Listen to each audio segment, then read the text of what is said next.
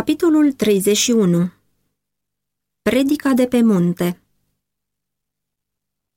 Capitolul acesta se bazează pe cele relatate în Matei, capitolul 5, 6 și 7. Rare ori i-a adunat Isus numai pe ucenici pentru a primi cuvintele sale. El nu i-a ales ca ascultători numai pe aceia care cunoșteau calea vieții.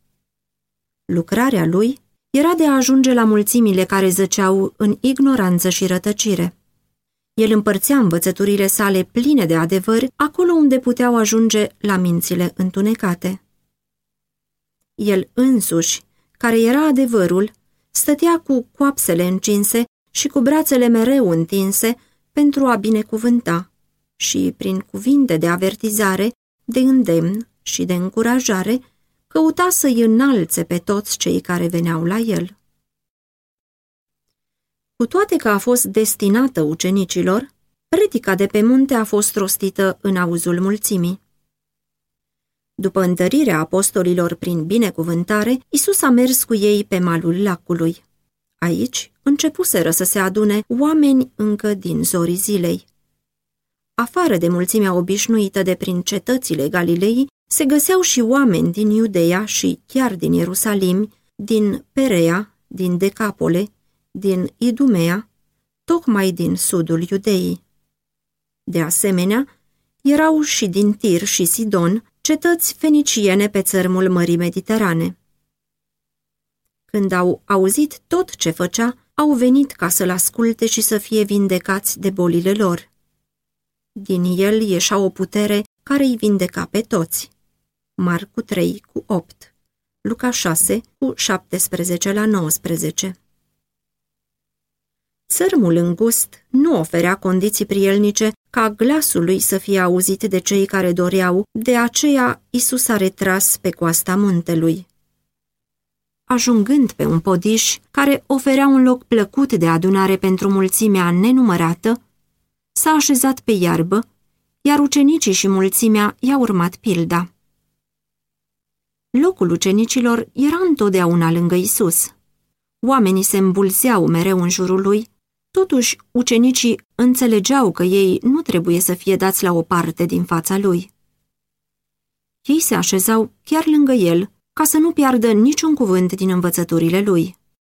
Erau ascultători atenți, doritori să înțeleagă adevărurile pe care urmau să le propovăduiască în toate țările și pentru toate vremurile. Cu simțământul că acum trebuie să se aștepte la ceva neobișnuit, s-au strâns lângă învățătorul lor. Ei credeau că împărăția trebuie să se întemeieze în curând și evenimentele dimineții primiseră asigurarea că acum trebuie să se vestească ceva cu privire la această împărăție. Un sentiment de așteptare stăpânea și mulțimea și fețele oamenilor dădeau dovadă de marele lor interes. În timp ce oamenii stăteau pe coasta înverzită a dealului, așteptând cuvintele învățătorului divin, inima le era plină de gânduri despre slava viitoare. Erau acolo cărturari și farisei care așteptau ziua când să stăpânească peste romanii priviți cu atâta ură și să aibă bogățiile și splendoarea marelui imperiu universal. Țăranii săraci și pescarii sperau să audă cuvinte de încurajare și anume că sărăcăcioasele lor colibe, hrana lor neîndestulătoare, viața lor de muncă, teama lor de lipsă trebuie să fie schimbate în palate pline de belșug și zile de viață ușoară. În locul hainelor aspre cu care se îmbrăcau ziua și în locul învelitorii cu care se acopereau noaptea, ei nădăjduiau ca Hristos să le dea hainele scumpe și bogate ale asupritorilor. Inima lor tresălta plină de speranță îngânfată că Israel trebuia să fie onorat în curând în fața națiunilor ca popor ales al Domnului, iar Ierusalimul să fie așezat în fruntea unui imperiu universal. Hristos a dezamăgit nădejdea unei măreții lumești. În predica de pe munte, el a căutat să îndrepte ce se stricase printr-o greștă educație și să le dea ascultătorilor săi o dreaptă concepție despre împărăția și despre caracterul său. Dar el n-a atacat direct rătăcirile oamenilor. El a văzut mizeria lumii adusă de păcat, dar nu le-a pus în față o descriere vie a stărilor de nelegiuire. I-a învățat lucruri nemărginit mai bune decât acelea pe care le cunoscuseră. Fără a combate ideile lor despre împărăția lui Dumnezeu, el le-a făcut cunoscute condițiile intrării în această împărăție, lăsându-i pe ei să tragă concluziile cu privire la natura ei. Adevărurile pe care el le-a învățat nu sunt de mai mică însemnătate pentru noi decât pentru mulțimea care îl urma pe Isus. Nu mai puțin ca ei, noi trebuie să învățăm principiile fundamentale ale împărăției lui Dumnezeu. Cele din tâi cuvinte ale lui Hristos pentru oamenii adunați pe munte au fost cuvinte de binecuvântare. Fericiți sunt aceia, a zis el, care își recunosc sărăcia spirituală și simt că au nevoie de mântuire. Evanghelia trebuie să fie predicată săracilor. Ea nu este descoperită celor îngânfați spiritual, celor care susțin că sunt bogați și n-au nevoie de nimic, ci celor umili și întristați. Un singur izvor s-a descoperit pentru păcat, un singur izvor pentru cei săraci cu Duhul. Inima mândră se luptă să câștige mântuirea, dar atât vrednicia cât și titlul nostru pentru cer se găsesc în neprihănirea lui Hristos. Domnul nu poate face nimic pentru refacerea omului până când, convins de propria slăbiciune și scăpat de încrederea în sine, nu se predă conducerii lui Dumnezeu. Atunci, el poate să primească darul pe care Dumnezeu așteaptă să-l reverse. Nimic nu este reținut de la cel care își simte nevoia. El poate să vină fără nicio piedică direct la acela în care locuiește toată plinătatea. Căci așa vorbește cel prea înalt, a cărui locuință este veșnică și al cărui nume este sfânt. Eu locuiesc în locuri înalte și în sfințenie, dar sunt cu omul zdrobit și smerit, ca să înviorez duhurile smerite și să îmbărbătez inimile zdrobite. Isaia 57 cu 15 Ferice de cei ce plâng, căci ei vor fi mângâiați. Prin cuvintele acestea, Hristos nu ne învață că plânsul are putere în sine să ridice vina păcatului. El nu aprobă prefăcătoria sau umilința voită. Plânsul de care el vorbește aici nu înseamnă nici deprimare și nici lamentări. Deși ne întristăm din cauza păcatului, noi trebuie să ne bucurăm de prețioasele privilegii pe care le avem ca fi ai lui Dumnezeu. Adesea, noi ne întristăm și plângem din cauza că faptele rele aduc urmări neplăcute pentru noi, dar aceasta nu e pocăință. Adevărata întristare pentru păcat este urmarea lucrării Duhului Sfânt. Duhul descoperă nerecunoștința inimii care l-a disprețuit și l-a întristat pe Mântuitorul și ne aduce în pocăință la piciorul crucii. Prin fiecare păcat, Isus este rănit din nou.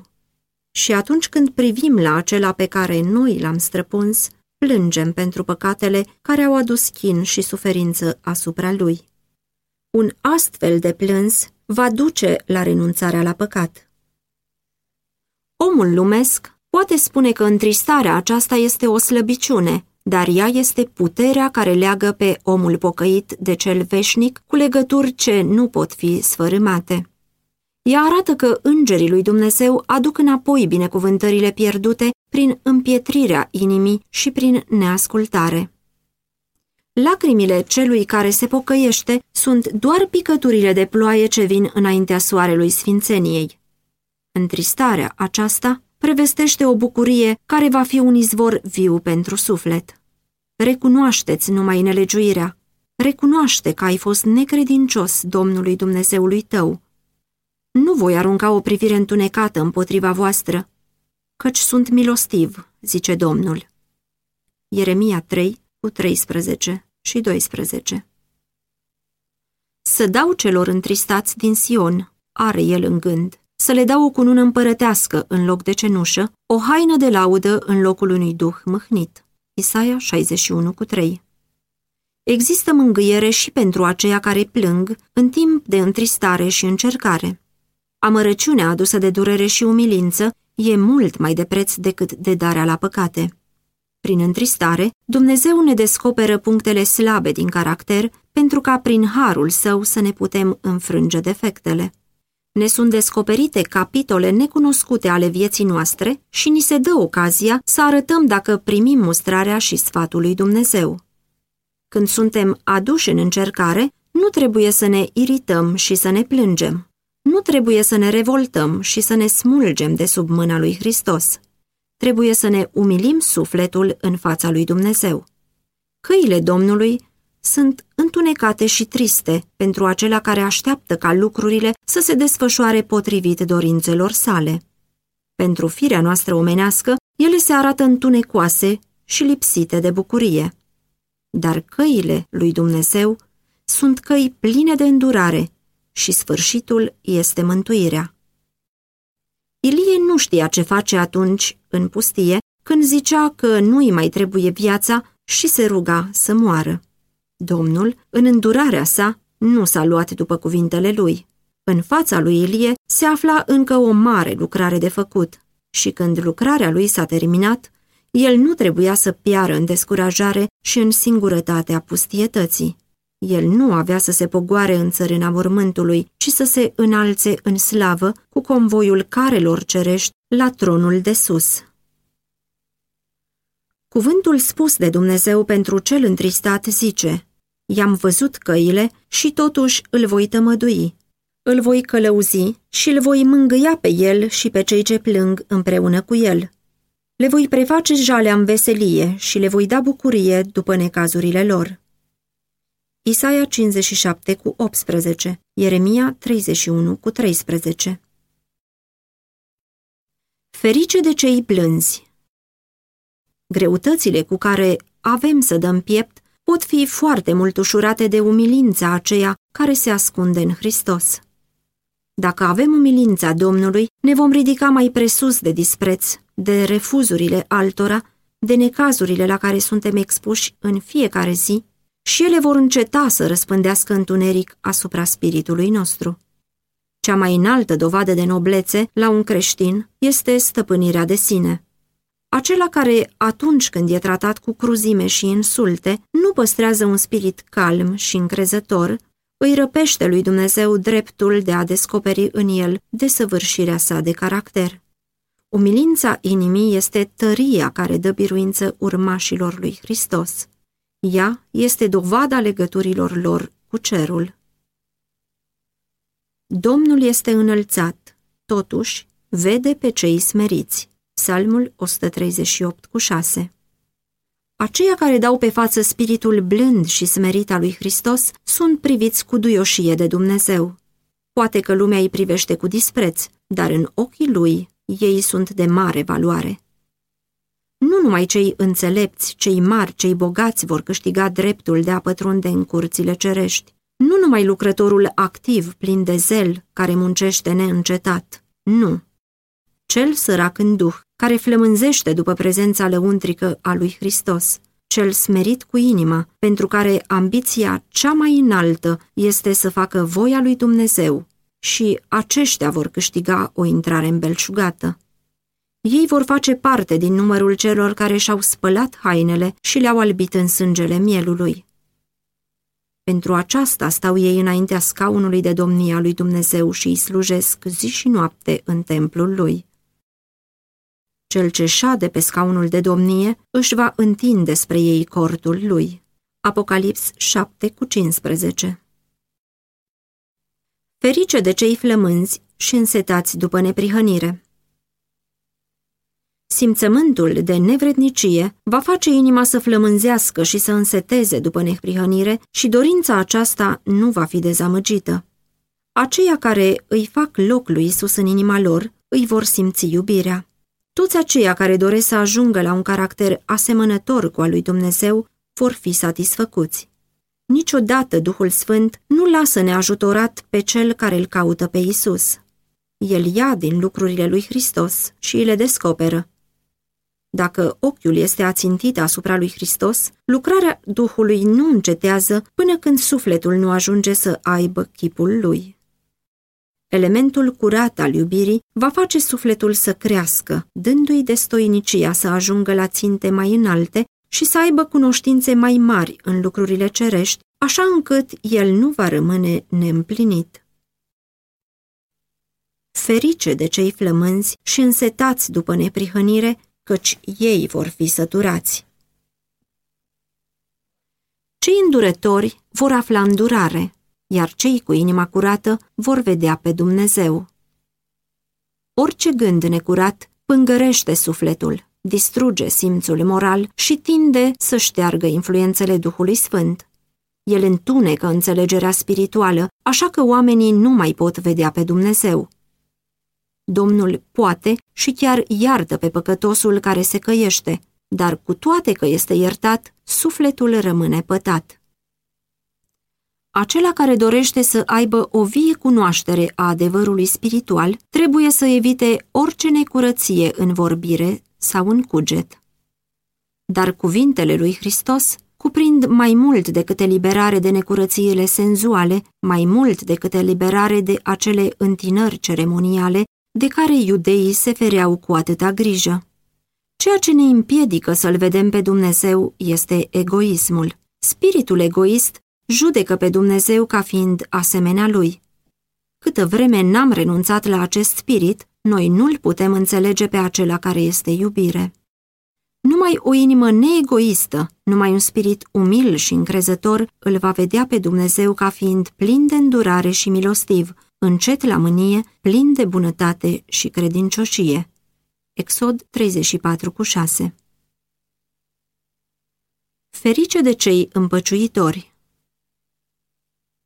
Pacea lui Hristos se naște din adevăr. Ea este în armonie cu Dumnezeu. Lumea este în vrăjmășie cu legea lui Dumnezeu. Păcătoșii sunt în vrăjmășie cu Creatorul lor și, ca urmare, sunt în vrăjmășie unii cu alții.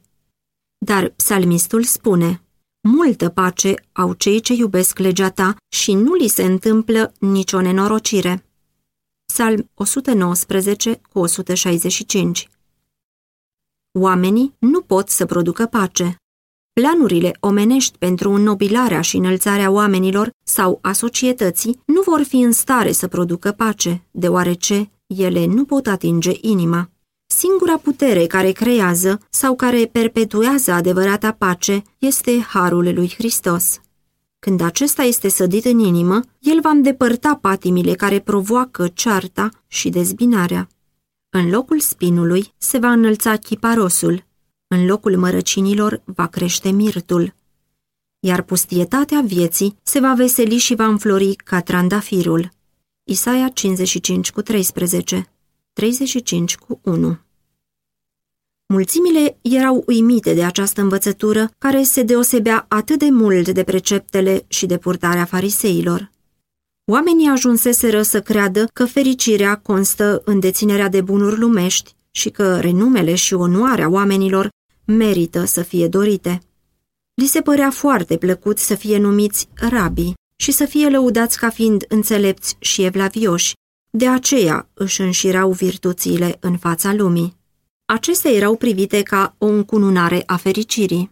Dar în fața acestei mulțimi nenumărate, Isus a spus că bogățiile și onoarea lumească erau singura răsplată pe care aveau să o primească asemenea persoane.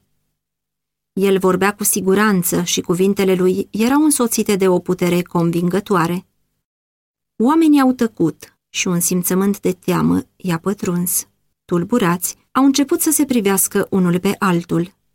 Care dintre ei putea să fie mântuit dacă învățăturile omului acestuia erau adevărate?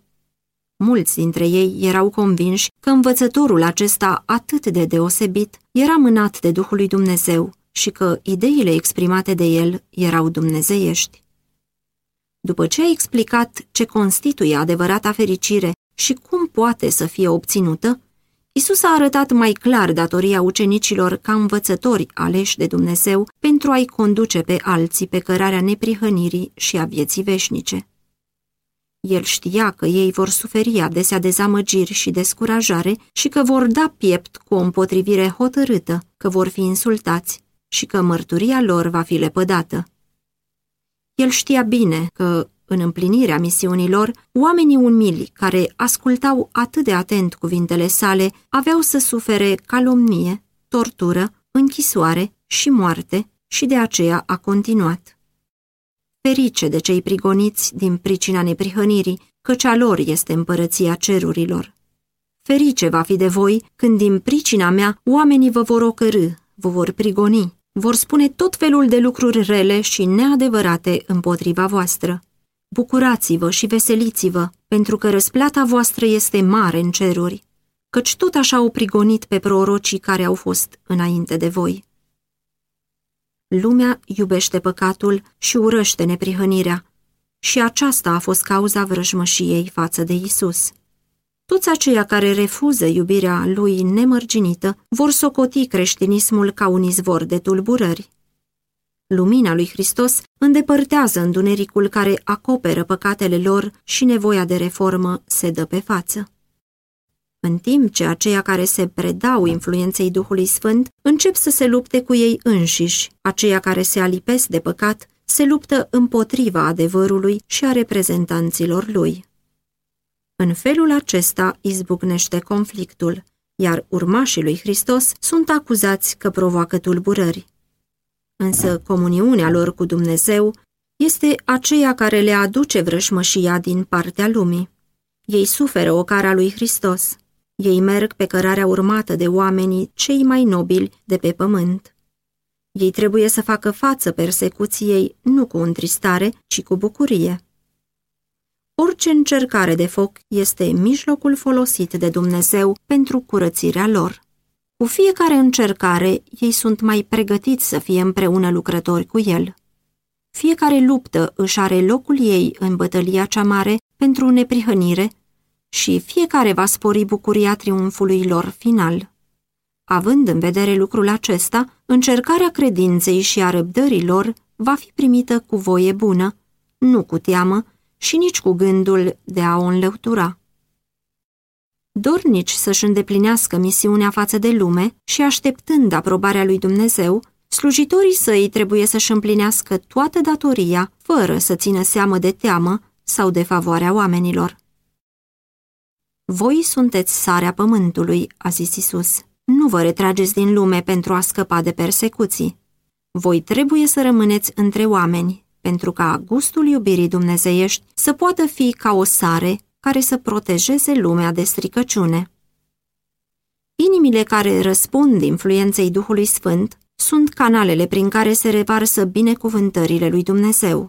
Dacă aceia care slujesc pe Dumnezeu ar fi luați de pe pământ, și dacă Duhul lui ar fi retras de la oameni, lumea aceasta ar fi lăsată pradă pustiirii și nimicirii, care sunt rodul stăpânirii lui satana.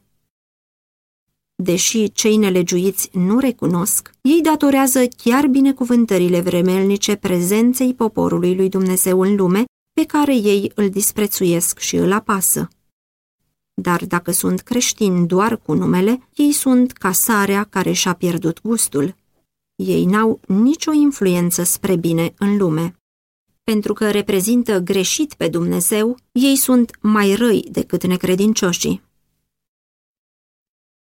Voi sunteți lumina lumii. Iudeii limitau binecuvântările mântuirii la națiunea lor, dar Hristos le-a arătat că mântuirea este ca lumina soarelui. Ea aparține întregii lumi. Religia Bibliei nu trebuie să fie mărginită între scoarțele unei cărți, nici între zidurile unei biserici. Ea nu trebuie să fie scoasă la iveală cu anumite ocazii pentru folosul nostru și apoi să fie pusă cu grijă înapoi. Ea trebuie să sfințească viața de toate zilele și să se dea pe față în toate tranzacțiile de afaceri și în toate legăturile noastre sociale. Adevăratul caracter nu este ceva ce se realizează în afara noastră și care ne acoperă, ci el radiază dinăuntru. Dacă dorim să-i conducem pe alții pe calea neprihănirii, principiile neprihănirii trebuie să se găsească mai întâi în inima noastră. Mărturisirea noastră de credință poate face cunoscută teoria religiei, dar religia noastră practică este aceea care proclamă cuvântul adevărului. O viață consecventă, o purtare sfântă, o integritate neclintită, un spirit activ și binevoitor, o pildă de evlavie, toate acestea sunt mijloacele prin care se dă lumii lumină. Isus nu a insistat asupra prevederilor legii, dar nici nu i-a lăsat pe ascultătorii săi să tragă concluzia că el a venit să anuleze cererile ei. El știa că se găseau acolo iscoade care căutau să prindă orice cuvânt pe care l-ar fi putut folosi pentru a sluji scopului lor. El cunoștea prejudecățile care existau în mintea multora dintre ascultători și n-a spus nimic care să clatine credința lor în religia și instituțiile încredințate lor prin Moise. Hristos însuși dăduse atât legea morală cât și legea ceremonială. El nu venise pentru a distruge încrederea în propria învățătură. Tocmai datorită marelui respect pentru lege și profeți, căuta el să dărâme zidul pretențiilor tradiționale care îi ținea în loc pe iudei. În timp ce îndepărta greșitele interpretări ale legii, el îi avertiza cu grijă pe ucenicii lui să nu părăsească adevărurile vitale încredințate poporului iudeu. Fariseii se mândreau cu ascultarea lor față de lege. Cu toate acestea, cunoșteau atât de puțin din principiile ei în viața lor de toate zilele, încât cuvintele Mântuitorului sunau a erezie. Când el îndepărta molozul sub care fusese îngropat adevărul, li se părea că dă la o parte chiar adevărul. Ei șopteau unul către altul că el desfința legea. El le-a citit gândurile și le-a răspuns zicând, Să nu credeți că am venit să stric legea și prorocii. Am venit nu să stric, ci să împlinesc. Prin cuvintele acestea, Isus îndepărta acuzația fariseilor. Misiunea lui în lume era ca să apere cerințele sacre ale acestei legi pe care ei îl acuzau că o strică.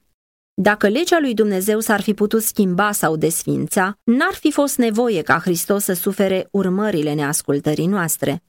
El a venit să explice legătura legii cu omul și să ilustreze preceptele ei prin viața lui de ascultare.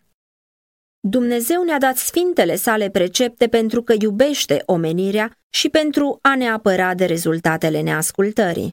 El ne descoperă principiile neprihănirii. Legea este exprimarea gândurilor lui Dumnezeu. Când este primită în Hristos, ea devine gândul nostru. Ea ne înalță mai presus de puterea dorințelor și a înclinațiilor firești, mai presus de ispitele care duc la păcat. Dumnezeu dorește să fim fericiți și ne-a dat preceptele legii pentru ca prin ascultare de ele să avem bucurie. Când îngerii au cântat la nașterea lui Isus, slavă lui Dumnezeu în locurile prea înalte și pace pe pământ între oamenii plăcuți lui, Luca 2 cu 14, ei făceau cunoscute principiile legii pe care el venise să o proclame și să o onoreze. Când a fost dată legea pe Sinai, Dumnezeu a făcut cunoscută oamenilor sfințenia caracterului său, pentru ca, prin contrast, ei să vadă păcătoșenia lor. Legea a fost dată pentru a-i convinge de păcat și a descoperi nevoia lor după un mântuitor. Pe calea aceasta, Principiile ei erau sădite în inimă prin Duhul Sfânt. Lucrarea aceasta se face și astăzi. Principiile legii sunt explicate în viața lui Hristos și când Duhul Sfânt al lui Dumnezeu atinge inima, când lumina lui Hristos descoperă oamenilor nevoia lor după sângele lui curățitor și după neprihănirea lui îndreptățitoare, legea continuă să fie un mijloc care ne duce la Hristos ca să fim îndreptățiți prin credință. Legea Domnului este desăvârșită și înviorează sufletul.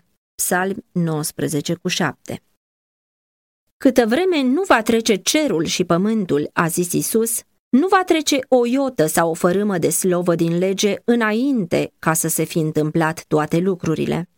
Soarele care strălucește în ceruri, pământuri pe care locuim, sunt martori din partea lui Dumnezeu că legea lui este neschimbată și veșnică. Deși acestea ar putea trece, preceptele divine vor rămâne. Este mai lesne să treacă cerul și pământul decât să cadă o singură frântură de slovă din lege.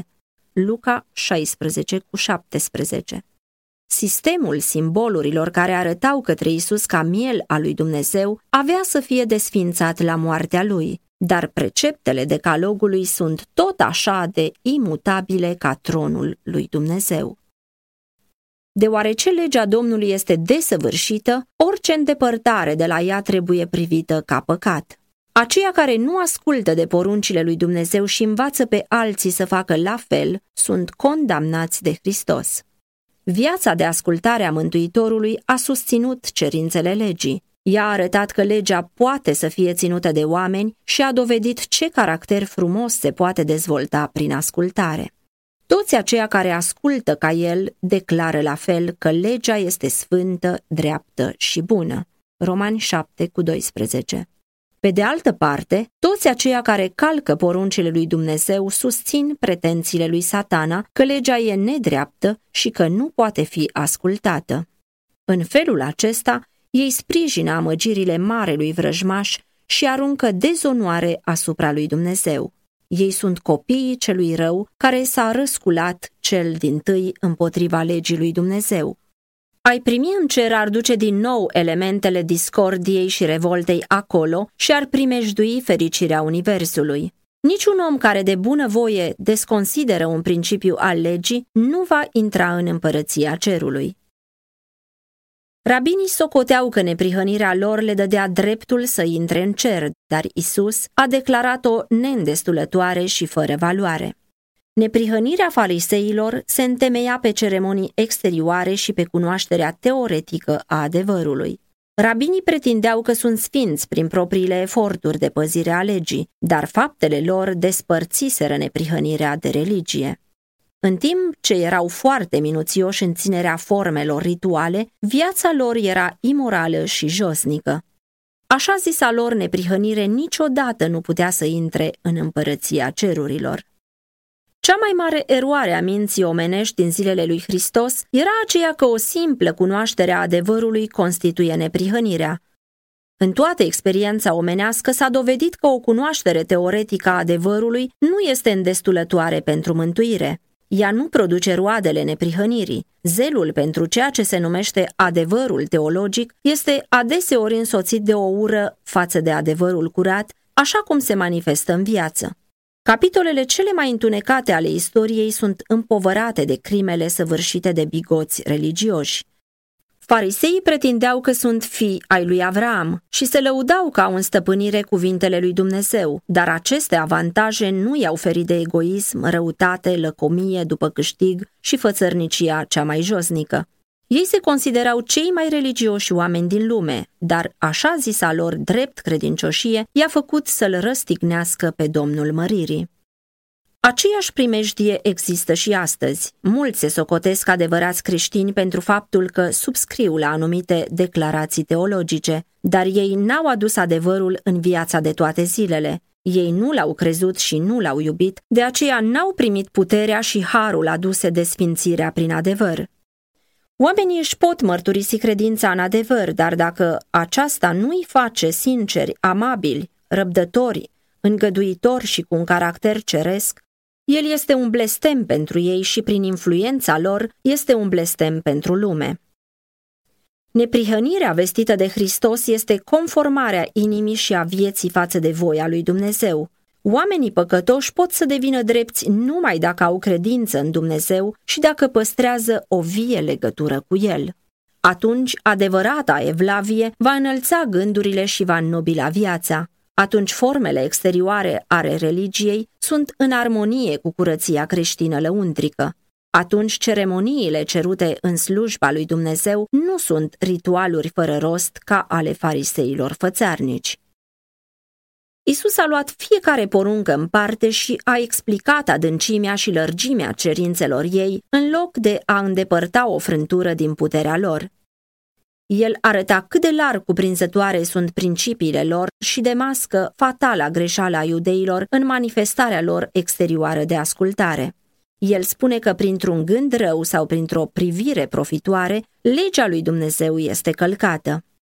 Acela care acceptă parțial cea mai mică nedreptate calcă legea și își înjosește propria natură morală. Uciderea se găsește întâi în minte. Acela care face loc urii în inimă își pune piciorul pe cărarea ucigașilor și jertfele lui sunt o urăciune în fața lui Dumnezeu. Iudeii cultivau un spirit de răzbunare. În ura lor față de romani, ei rosteau cuvinte aspre și făceau jocul celui rău, dând pe față atributele lui. În felul acesta, ei erau formați să săvârșească faptele groaznice la care îi condusese el. În viața religioasă a fariseilor nu se găsea nimic care să îndemne pe neamuri la evlavie. Isus i-a rugat să nu se lase amăgiți de gândul că în mintea lor se puteau revolta împotriva opresorilor și să cultive dorința de răzbunare pentru răutățile suferite. Este adevărat, există o indignare îndreptățită chiar și pentru urmașii lui Hristos. Când ei văd că Dumnezeu este dezonorat și slujirea lui este batjocorită, când văd pe cel nevinovat apăsat, sufletul lor este mișcat de o dreaptă indignare. O asemenea mânie născută dintr-o conștiință morală sensibilă nu este păcat. Dar aceia care la orice presupusă provocare se simt liber să se mânie și să cultive resentimente, își deschid inima lui satana. Amărăciunea și spiritul de ceartă trebuie să fie izgonite din suflet dacă vrem să fim în armonie cu cerul. Mântuitorul merge și mai departe. El zice, Dacă ți-aduci darul la altar și acolo îți aduci aminte că fratele tău are ceva împotriva ta, lasă-ți darul acolo, înaintea altarului, și du-te întâi de te împacă cu fratele tău, apoi vino de aduți darul. Mulți sunt plini de zel în servicii religioase, în timp ce între ei și frații lor sunt nefericite neînțelegeri pe care le-ar putea rezolva. Dumnezeu le cere să facă tot ce le stă în putere pentru a readuce armonia. Cât timp ei nu fac lucrul acesta, el nu poate primi slujirea lor. Datoria creștinilor în această problemă este arătată clar. Dumnezeu revarsă asupra tuturor binecuvântările sale. El face să răsare soarele său peste cei răi și peste cei buni și dă ploaie peste cei drepți și peste cei nedrepți. El este bun și cu cei nemulțumitori și cu cei răi. Luca 6 cu 35 El ne invită să fim asemenea lui. Binecuvântați pe cei ce vă mă zicea Isus. Faceți bine celor ce vă urăsc, ca să fiți fii ai Tatălui vostru care este în ceruri. Acestea sunt principiile legii care constituie izvoarele vieții. Idealul lui Dumnezeu pentru copiii săi este mai înalt decât cel mai înalt gând la care poate ajunge o minte omenească. Fiți desăvârșiți după cum și Tatăl vostru cel ceresc este desăvârșit. Porunca aceasta este o făgăduință. Planul de mântuire urmărește recuperarea noastră totală de sub puterea lui satana. Hristos desparte totdeauna de păcat pe cel zdrobit. El a venit să nimicească lucrările diavolului și a luat măsuri ca Duhul Sfânt să fie dat oricărei ființe care se pocăiește pentru a oferi de păcat. Lucrarea ispititorului nu trebuie să fie socotită ca o scuză pentru vreo faptă rea. Satana jubilează când aude că aceia care se numesc urmașai lui Hristos aduc scuze pentru nedesăvârșirile caracterului lor. Tocmai scuzele acestea conduc la păcat. Nu există scuză pentru păcat. Este posibil ca fiecare copil al lui Dumnezeu pocăit și credincios să aibă un caracter sfânt și o viață asemănătoare cu a lui Hristos. Idealul caracterului creștin este asemănarea cu Hristos. După cum fiul omului a fost desăvârșit în viața sa, tot așa și urmașii lui trebuie să fie desăvârșiți în viața lor. În toate lucrurile, Isus a fost făcut asemenea fraților săi. El s-a făcut trup așa cum suntem și noi. A fost flămând, însetat și obosit. El a fost întărit prin hrană și înviorat prin somn. El a împărtășit viața omului. Cu toate acestea, a fost fiul nevinovat al lui Dumnezeu. El era Dumnezeu în trup. Caracterul lui trebuie să fie caracterul nostru. Despre aceia care cred în el, Domnul zice, Eu voi locui și voi umbla în mijlocul lor, eu voi fi Dumnezeul lor și ei vor fi poporul meu. 2 Corinteni 6 cu 16 Hristos este scara pe care a văzut-o Iacov sprijinindu-se pe pământ, cu capătul de sus ajungând la poarta cerului, tocmai la hotarul slavei. Dacă scara aceasta n-ar fi ajuns la pământ cu o singură treaptă, am fi fost pierduți. Dar Hristos vine la noi acolo unde suntem. El a luat natura noastră și a biruit pentru ca și noi, luând natura Lui, să putem birui. Făcut într-o fire asemănătoare cu a păcatului, Romani 8 cu 3, el a trăit o viață fără păcat. Acum, prin dumnezeirea sa, stăpânește pe tronul cerului în timp ce prin natura sa omenească vine la noi. El ne invită ca prin credință în el să ajungem la slava caracterului lui Dumnezeu. De aceea noi trebuie să fim desăvârșiți, după cum și Tatăl nostru ceresc este desăvârșit. Isus arătase în ce constă neprihănirea și dovedise că Dumnezeu este izvorul ei. Acum s-a îndreptat către datoriile practice. În milostenie, în rugăciune și în post, a zis el, să nu se facă nimic pentru a atrage atenția sau a câștiga lauda. Dați cu sinceritate pentru ajutorul săracilor și al suferinzilor. În rugăciune faceți ca sufletul să comunice cu Dumnezeu. În timpul postului, omul să nu meargă cu capul plecat și cu inima plină de gânduri egoiste. Inima unui fariseu este un teren gol și neroditor în care nu se poate dezvolta nicio sămânță de viață dumnezeiască. Numai acela care se predă fără rezervă lui Dumnezeu îi va servi în modul cel mai plăcut lui, căci prin comuniunea cu Dumnezeu, oamenii devin împreună lucrători cu el în a prezenta caracterul său în natura umană. Serviciul făcut din sinceritatea inimii are o mare răsplată. Tatăl tău care vede în ascuns îți va răsplăti. Prin viața pe care o trăim prin harul lui Dumnezeu se formează caracterul. Frumusețea de la început începe să se refacă în suflet. Atributele caracterului lui Hristos ne sunt dăruite și chipul dumnezeiesc începe să strălucească. Chipul bărbaților și al femeilor care merg și lucrează cu Dumnezeu exprimă pacea cerului. Ei sunt înconjurați de atmosfera cerului. Pentru aceștia, împărăția lui Dumnezeu a început. Ei au bucuria lui Hristos, bucuria de a fi o binecuvântare pentru omenire.